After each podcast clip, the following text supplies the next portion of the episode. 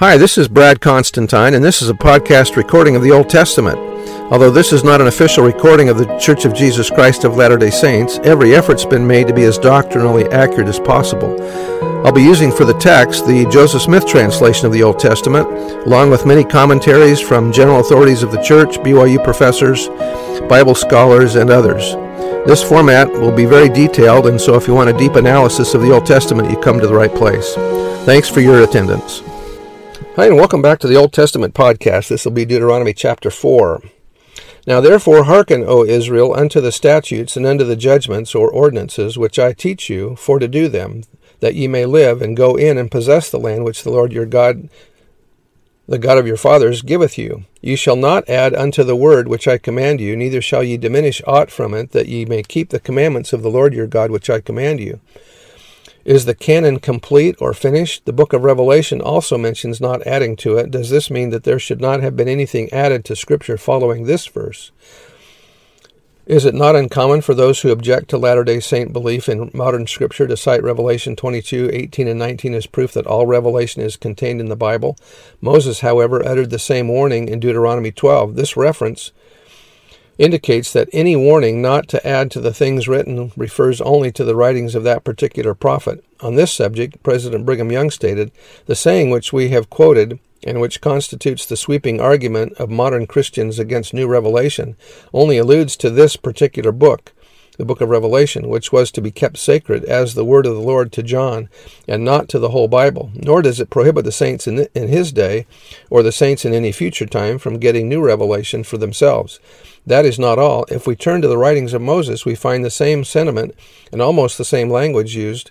Moses says, Ye shall not add unto the word which I command you, neither shall ye diminish aught from it, that ye may keep the commandments of the Lord which your God which your God the Lord your God, which I command you. So, if such quotations are given with the intent to shut the heavens and put an end to all new revelation, then the revelations given to prophets who arose after Moses, and the revelations given to Jesus Christ and his apostles, including John and his revelation on the Isle of Patmos, all amount to nothing and are not, not worthy of our notice. This sweeping argument, when it is examined, sweeps away rather too much. Besides, John's Gospel and his epistle to his brethren were written after he wrote his revelation on the Isle of Patmos. Consequently, he, he would destroy his own system, but it sets forth the ignorance and short sightedness of those who have not the testimony of Jesus, which is the spirit of prophecy. Verse 3 Your eyes have seen what the Lord did because at Baalpeor, for all the men that followed Baalpeor, the Lord thy God hath destroyed them from among you. But ye that did cleave unto the Lord your God are alive every one of you this day. Behold, I have taught you statutes and judgments, even as the Lord my God commanded me, that ye should do so in the land whither ye go to possess it. Keep therefore and do them, for this is your wisdom and your understanding in the sight of the nations, which shall which shall hear all these statutes and say, Surely this great nation is a wise and understanding people. For what nation is there so great, who hath God so, so nigh unto them, as the Lord our God is in all things that we call upon him for?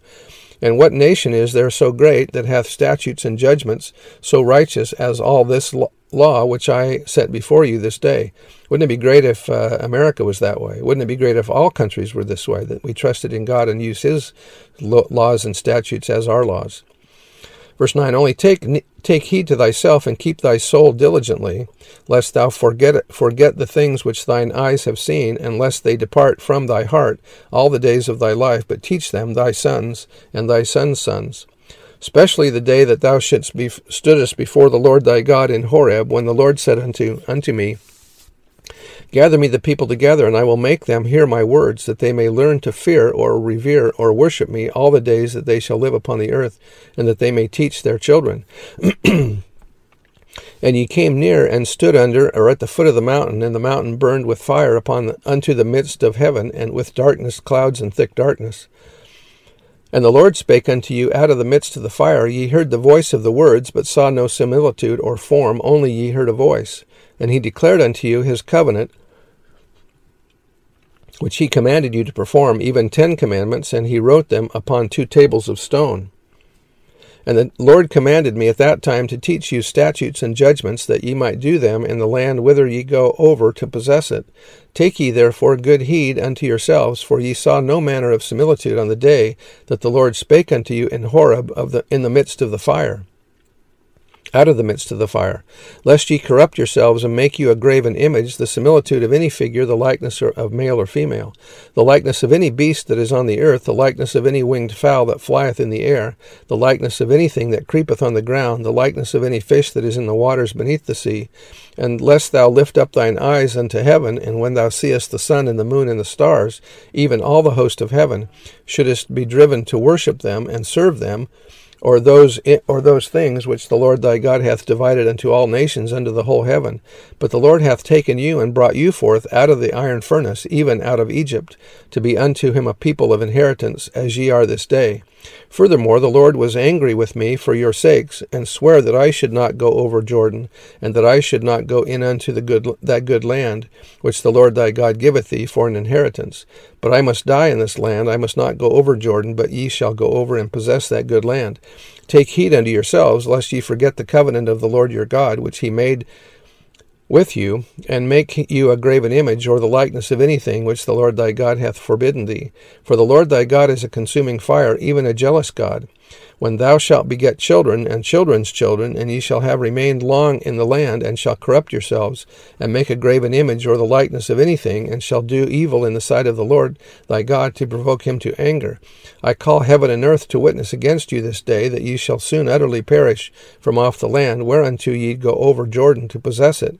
Ye shall not prolong your days upon it, but shall utterly be destroyed, or as a nation. And the Lord shall scatter you among the nations, and ye shall be left few in number among the heathen, or among the Gentiles, whither the Lord shall lead you. The scattering of Israel. And there ye shall serve gods, the work of men's hands, wood and stone, which neither see nor, nor hear, nor eat, nor smell. But if from thence thou shalt seek the Lord thy God, thou shalt find him, if thou seek him with all thy heart and with all thy soul. When thou art in tribulation, and all these things are come upon thee, even in the latter days, if thou if thou turn or return and repent to the Lord thy God and shall be obedient unto his voice, for the Lord thy God is a merciful God. He will not forsake thee, neither destroy thee, nor forget thee, nor forget the covenant of thy fathers, which he sware unto them. Israel shall be gathered in the latter days. For ask not of the days that are past, which were before thee, since the day that God created man upon the earth, and ask for and ask from the, the one side of heaven unto the other, whether there be any any such thing as this great thing is or hath been heard of heard like of, or heard like it. Did ever people hear the voice of God speaking out of the midst of the fire as thou hast heard, and live? Or hath God essayed or attempted to go and take him a nation from the midst of another nation? By temptations, or trials and tests, by signs and by wonders, and by a war, and by a mighty hand, and by a stretched out arm, and by great terrors, according to all that the Lord your God did for you in Egypt before your eyes? Unto thee it was showed that thou mightest know that the Lord he is God, there is none else beside him. Out of heaven he made thee to hear his voice, that he might instruct thee, and upon earth he showed thee the, his great fire, and thou heardest, heardest, heardest his words out of the midst of the fire. And because he loved thy fathers, therefore he chose their seed after them, and brought thee out in his sight with his mighty power out of Egypt, to drive out nations from before thee, greater and mightier than thou art, to bring thee in, to give thee their land for an inheritance, as it is this day. Know therefore this day, and consider it in thine heart, that the Lord he is, God in heaven above, and upon the earth beneath there is none else. Thou shalt keep therefore his statutes, and his commandments which I command thee this day, that it may go well with thee, and with thy children after thee, and that thou mayest prolong thy days upon the earth, or the land, which the Lord thy God giveth thee forever. Then Moses severed or set apart three cities on this side Jordan toward the sunrising, or in the east. The law of Moses provided cities of refuge from, for persons guilty of involuntary manslaughter until their cases could be judged or until the high priest died. The statement that Moses severed three cities means that before his death he set apart these cities as cities of refuge. The cities mentioned were on the eastern side of the Jordan, across from where most of the Israelites would settle. Later, additional cities of refuge were set aside within the promised land.